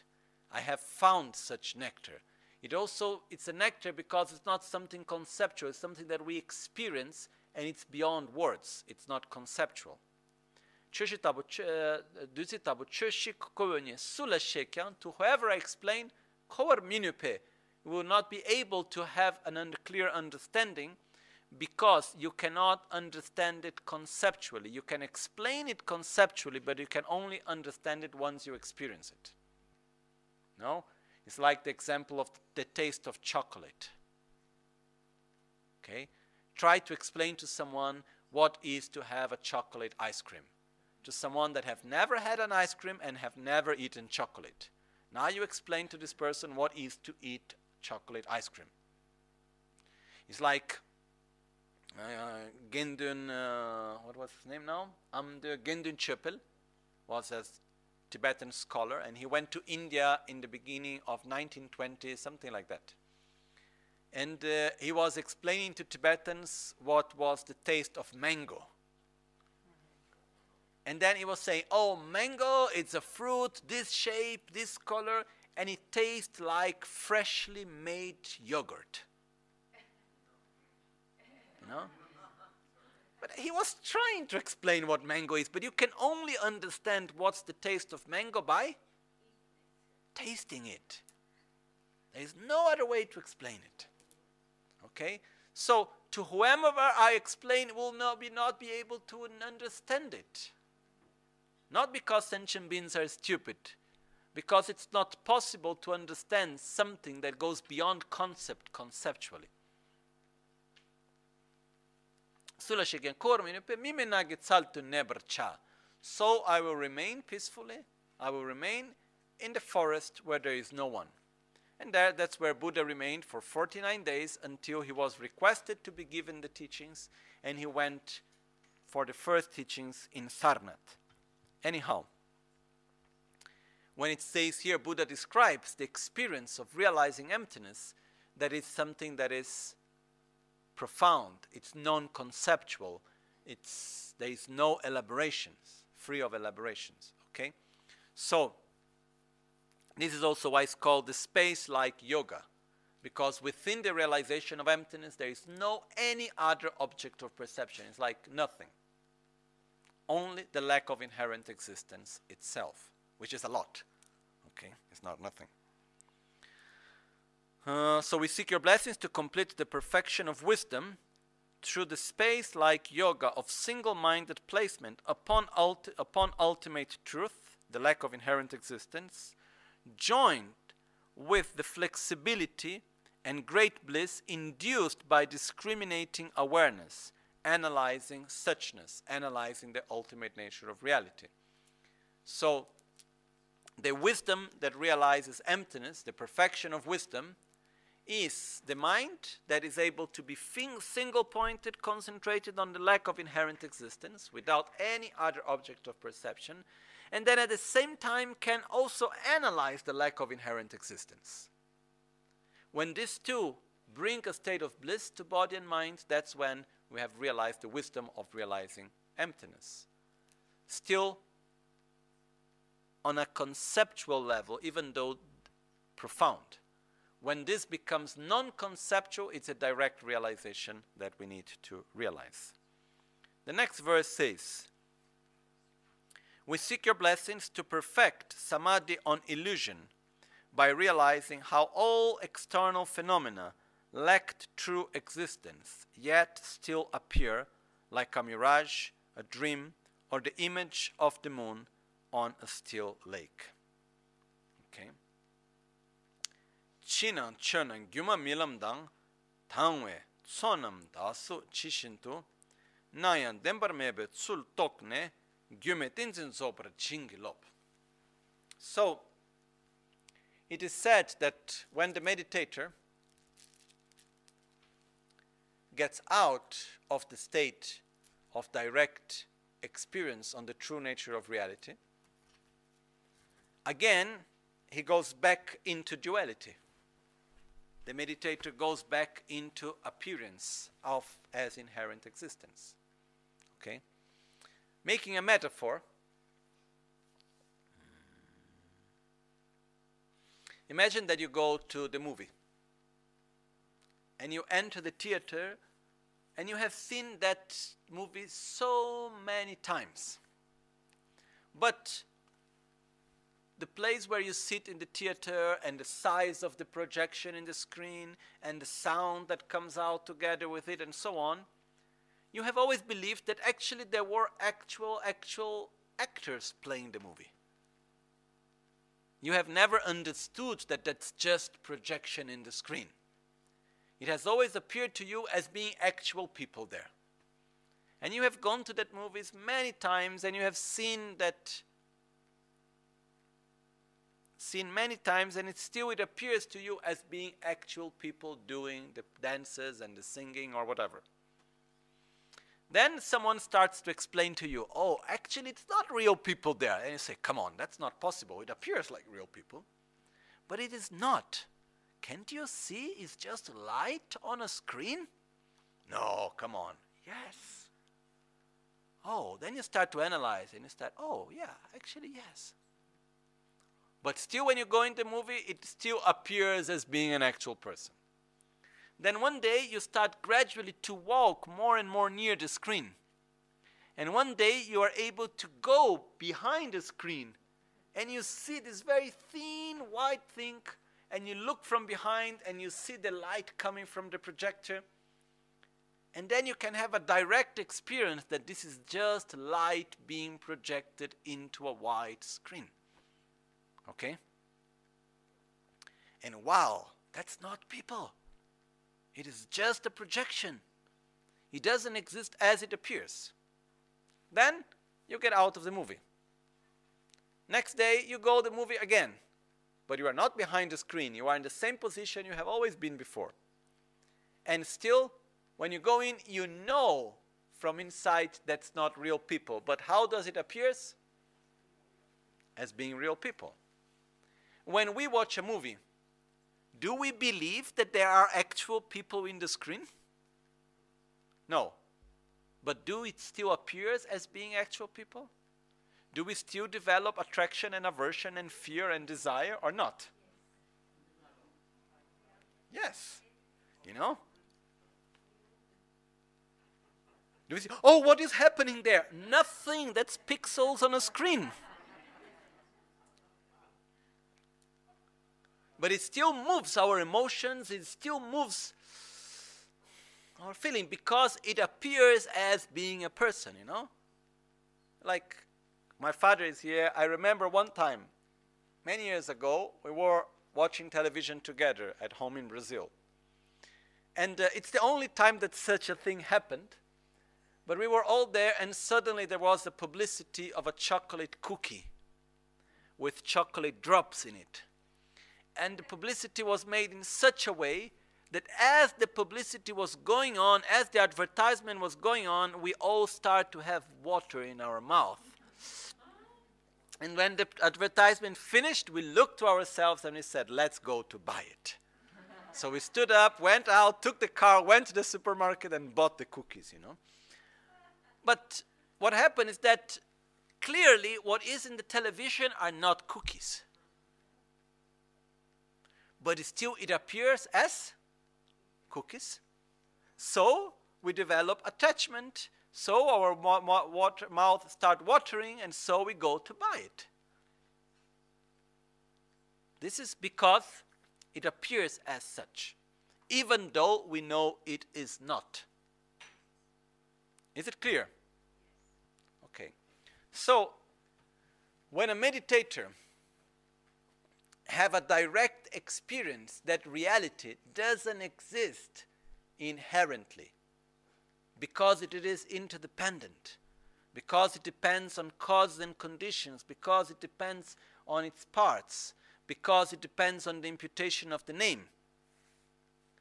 And the meditator disconstructs the appearance of inherent existence and have a direct experience that it lacks inherent existence when the meditator goes out of that meditative state and starts seeing, listening, touching, smelling, tasting, it still appears as if it was of inherent existence. But the meditator knows it is not.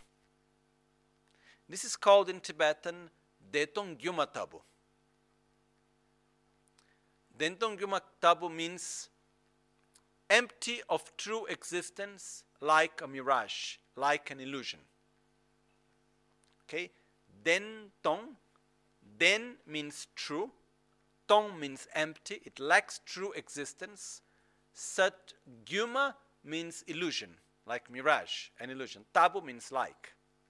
Which means that we are able to see reality that we perceive in our daily life, our sensations, our objects of attraction, objects of aversion, people that we meet, our own body, even our own self.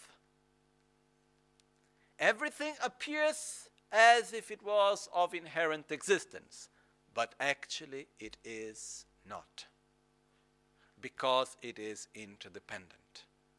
So, to remind this to us again and again, again and again, it means to train us on what it's called here the um, the samadhi on illusion okay the samadhi of illusion means to see that appearance it doesn't exist as it appears. It's not a direct realization of emptiness because we still perceive appearance, but we know that it's not as it appears. It's like watching TV and reminding oneself that's just pixels in a screen. There is no cookies, there is no person, there is just image appearing. It appears as a cookie, it appears as this, as that, but it's just images in a screen. Okay? When we start to get anxious, we remind ourselves it's just my own projection. It doesn't exist by its own characteristics. Because what's the difference of watching a movie and uh, projecting our own imagination into something? Both appears as true, but they are not. You know, when we are anxious, when we have expectations, when we have desires towards the future or anything like that, we are watching a movie. But we are not aware that we are watching a movie. We think that that's actual reality. We are not able to turn off the movie. But at least we should know that it is a movie. Okay? This makes a big difference. So we should relate to the movie as a movie. When we see images in the screen, violent images or images that generate attachment and so on, it's not easy to discern that it is a movie. Huh? To remain with our emotions calm and neutral. Because that's just images in a screen. What happens?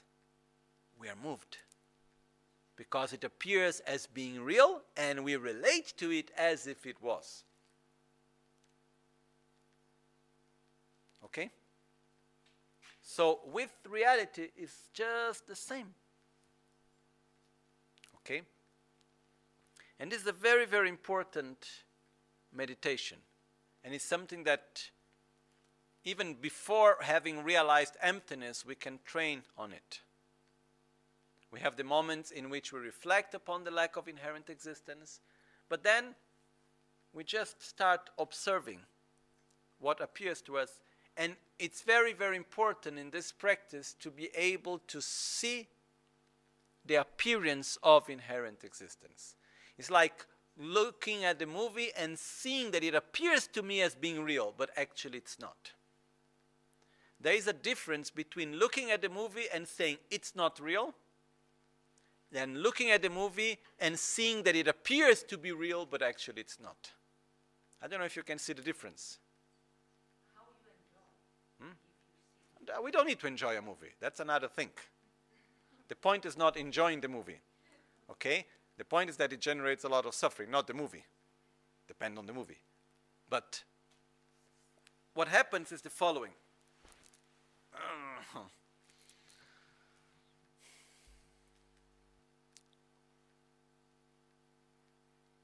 the difficulty here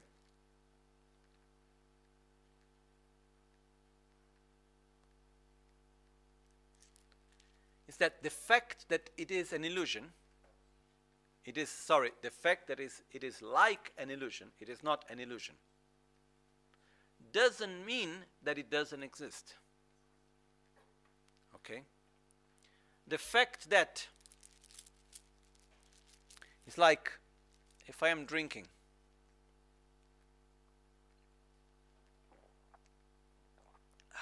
so nice no? And I feel pleasure okay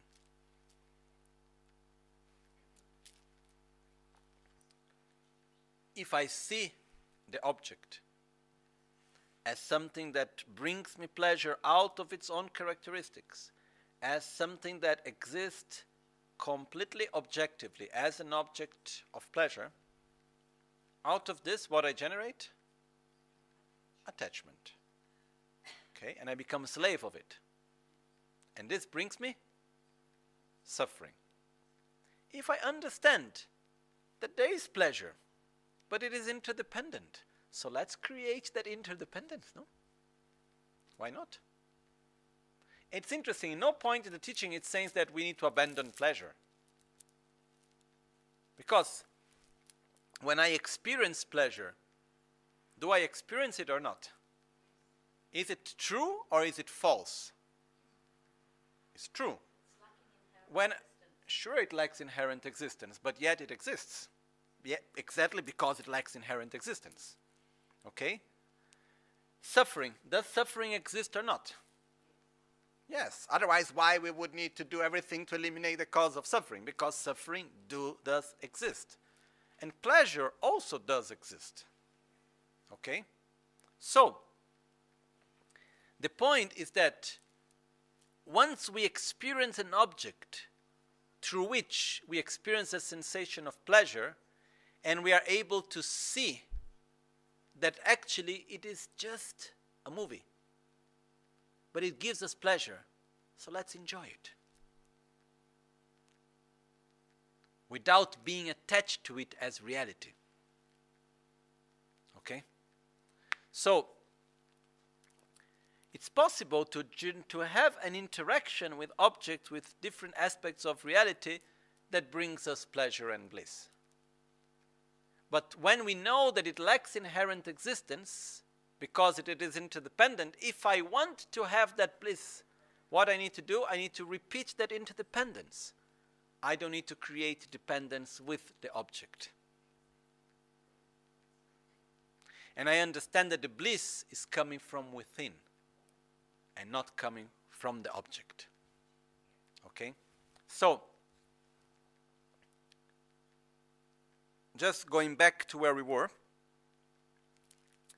verse 107 refers to this very important way of the prapath, which is when we get out of the meditation state, we see, we listen, we touch, we smell, we taste, it appears to us as if it existed by its own characteristics, by its own self, but we remind ourselves it is not.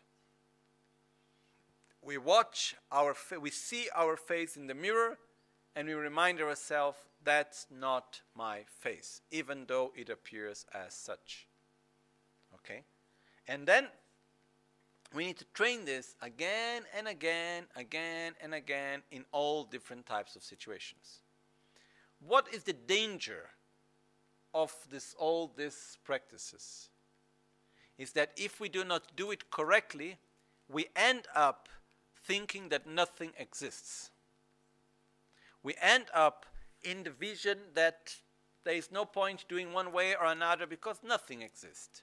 That's why i made a correction before. There is a big difference between seeing reality as a dream seeing reality as an illusion, seeing reality as a mirage, or seeing that reality is similar to a mirage, is similar to an illusion, is similar to a dream.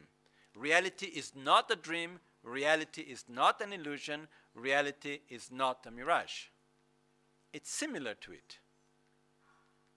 Is it clear? Because if reality would be a dream, it means that it doesn't exist. But when it is like a dream, means that it has an illusory aspect. It's like when I look in the mirror, is there something that I'm seeing or not? Yes. Is there a face in the mirror? No but there is the reflection of a face in the mirror. What is the illusory aspect? Believing that the reflection of the face is the actual face. That's the illusory aspect. When I look at a movie, is there images? Are there images? Yes. What is the illusory aspect? Believing that that images are actual people and actual objects when actually they are not. Okay? But I am looking at these images, no doubt of it. So, based on this, we understand that reality does exist, but it does not exist as it appears to us as being of an independent, autonomous, inherent existence. That's the important thing to understand. Okay? So, I think we can conclude for today. I just want to see one thing briefly.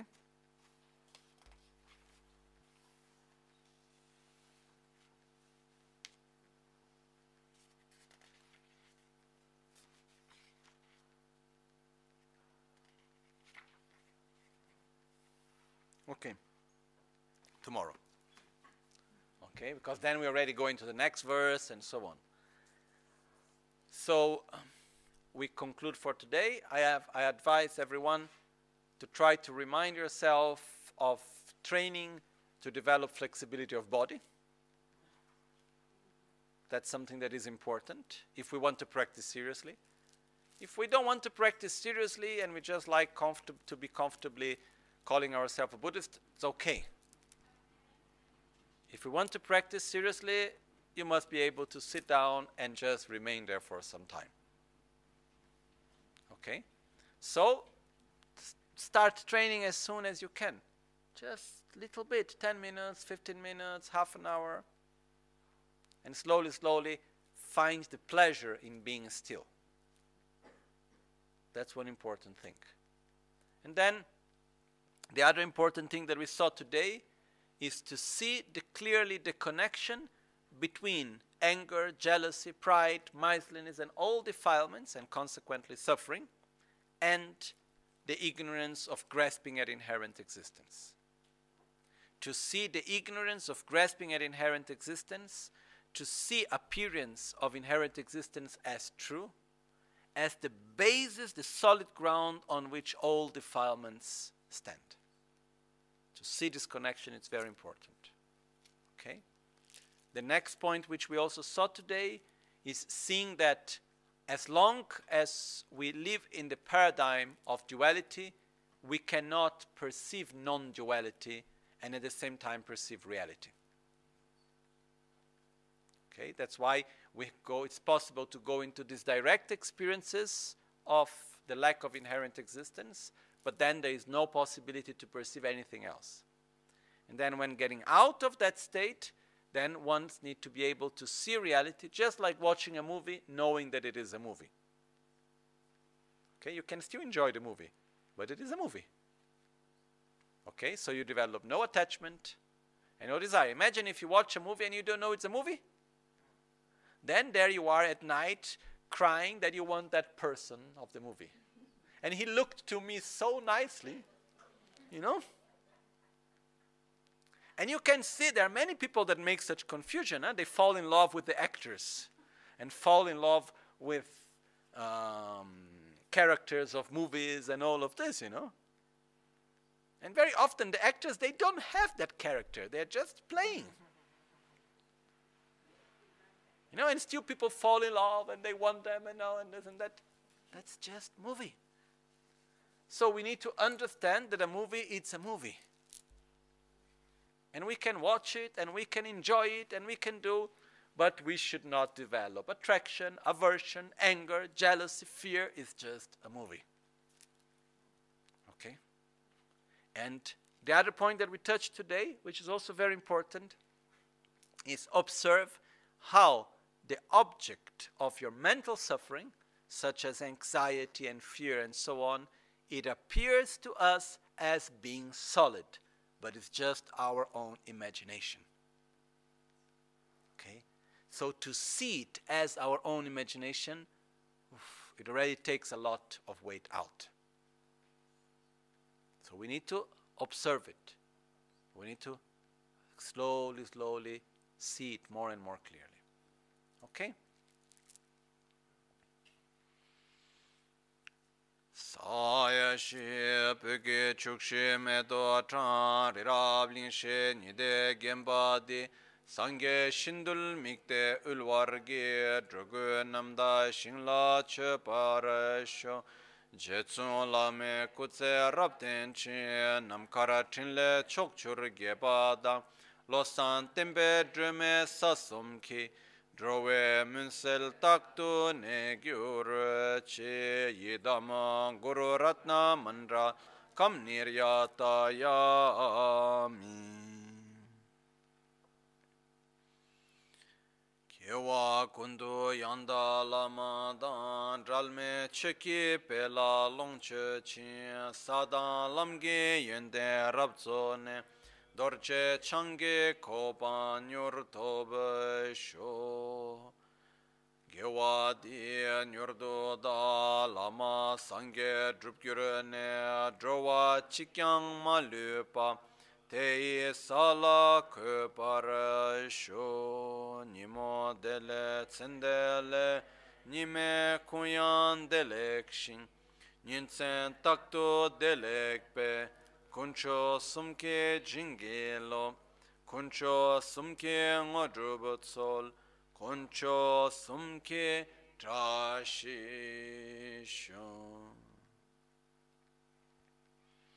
At dawn or dusk, at night or midday, may the three jewels grant us their blessings. May they help us to achieve all realizations and sprinkle the path of our lives with various signs of auspiciousness. simche ne pa chi nye pa nyur tu ne le tar gyur chi druwe ne ni ma le pa tak tu chungwa me bra shung me nama tu dan den pa dan sanga de ju drupa yi kandro simbo la so pa ninje sim dan den gyur chi. Chona kuna lu dan sim dunga ne pa chi nye pa. Teda da gi sanam gi tega gya tso to pa ran shung teda da gi sanam gi tega gya tso to pa ran shung in all directions, whatever sick or suffering, body and mind there may be, may to the power of our merits reach an ocean of well being and happiness. Mi men serve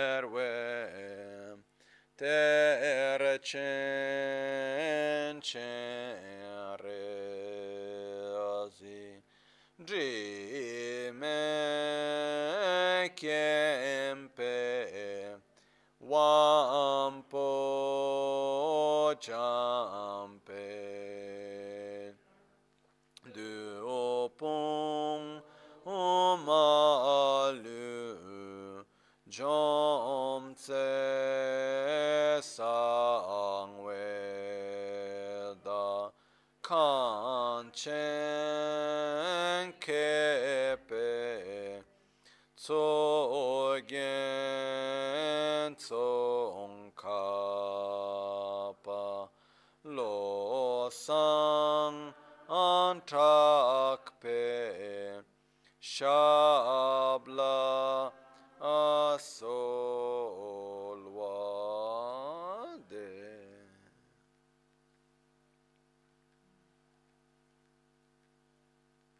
mahun tembalame sangerim boçe köbalame tamçırım Rembalame genderim boçe kamne kunço sumla çöpa Loço sambo pagyo taşı pa tuçe tembe çinle yarın. Pege jolo zambe zebra panden lame şela çöpa O mahun o mahun o mahun. Buon appetito! Grazie a tutti.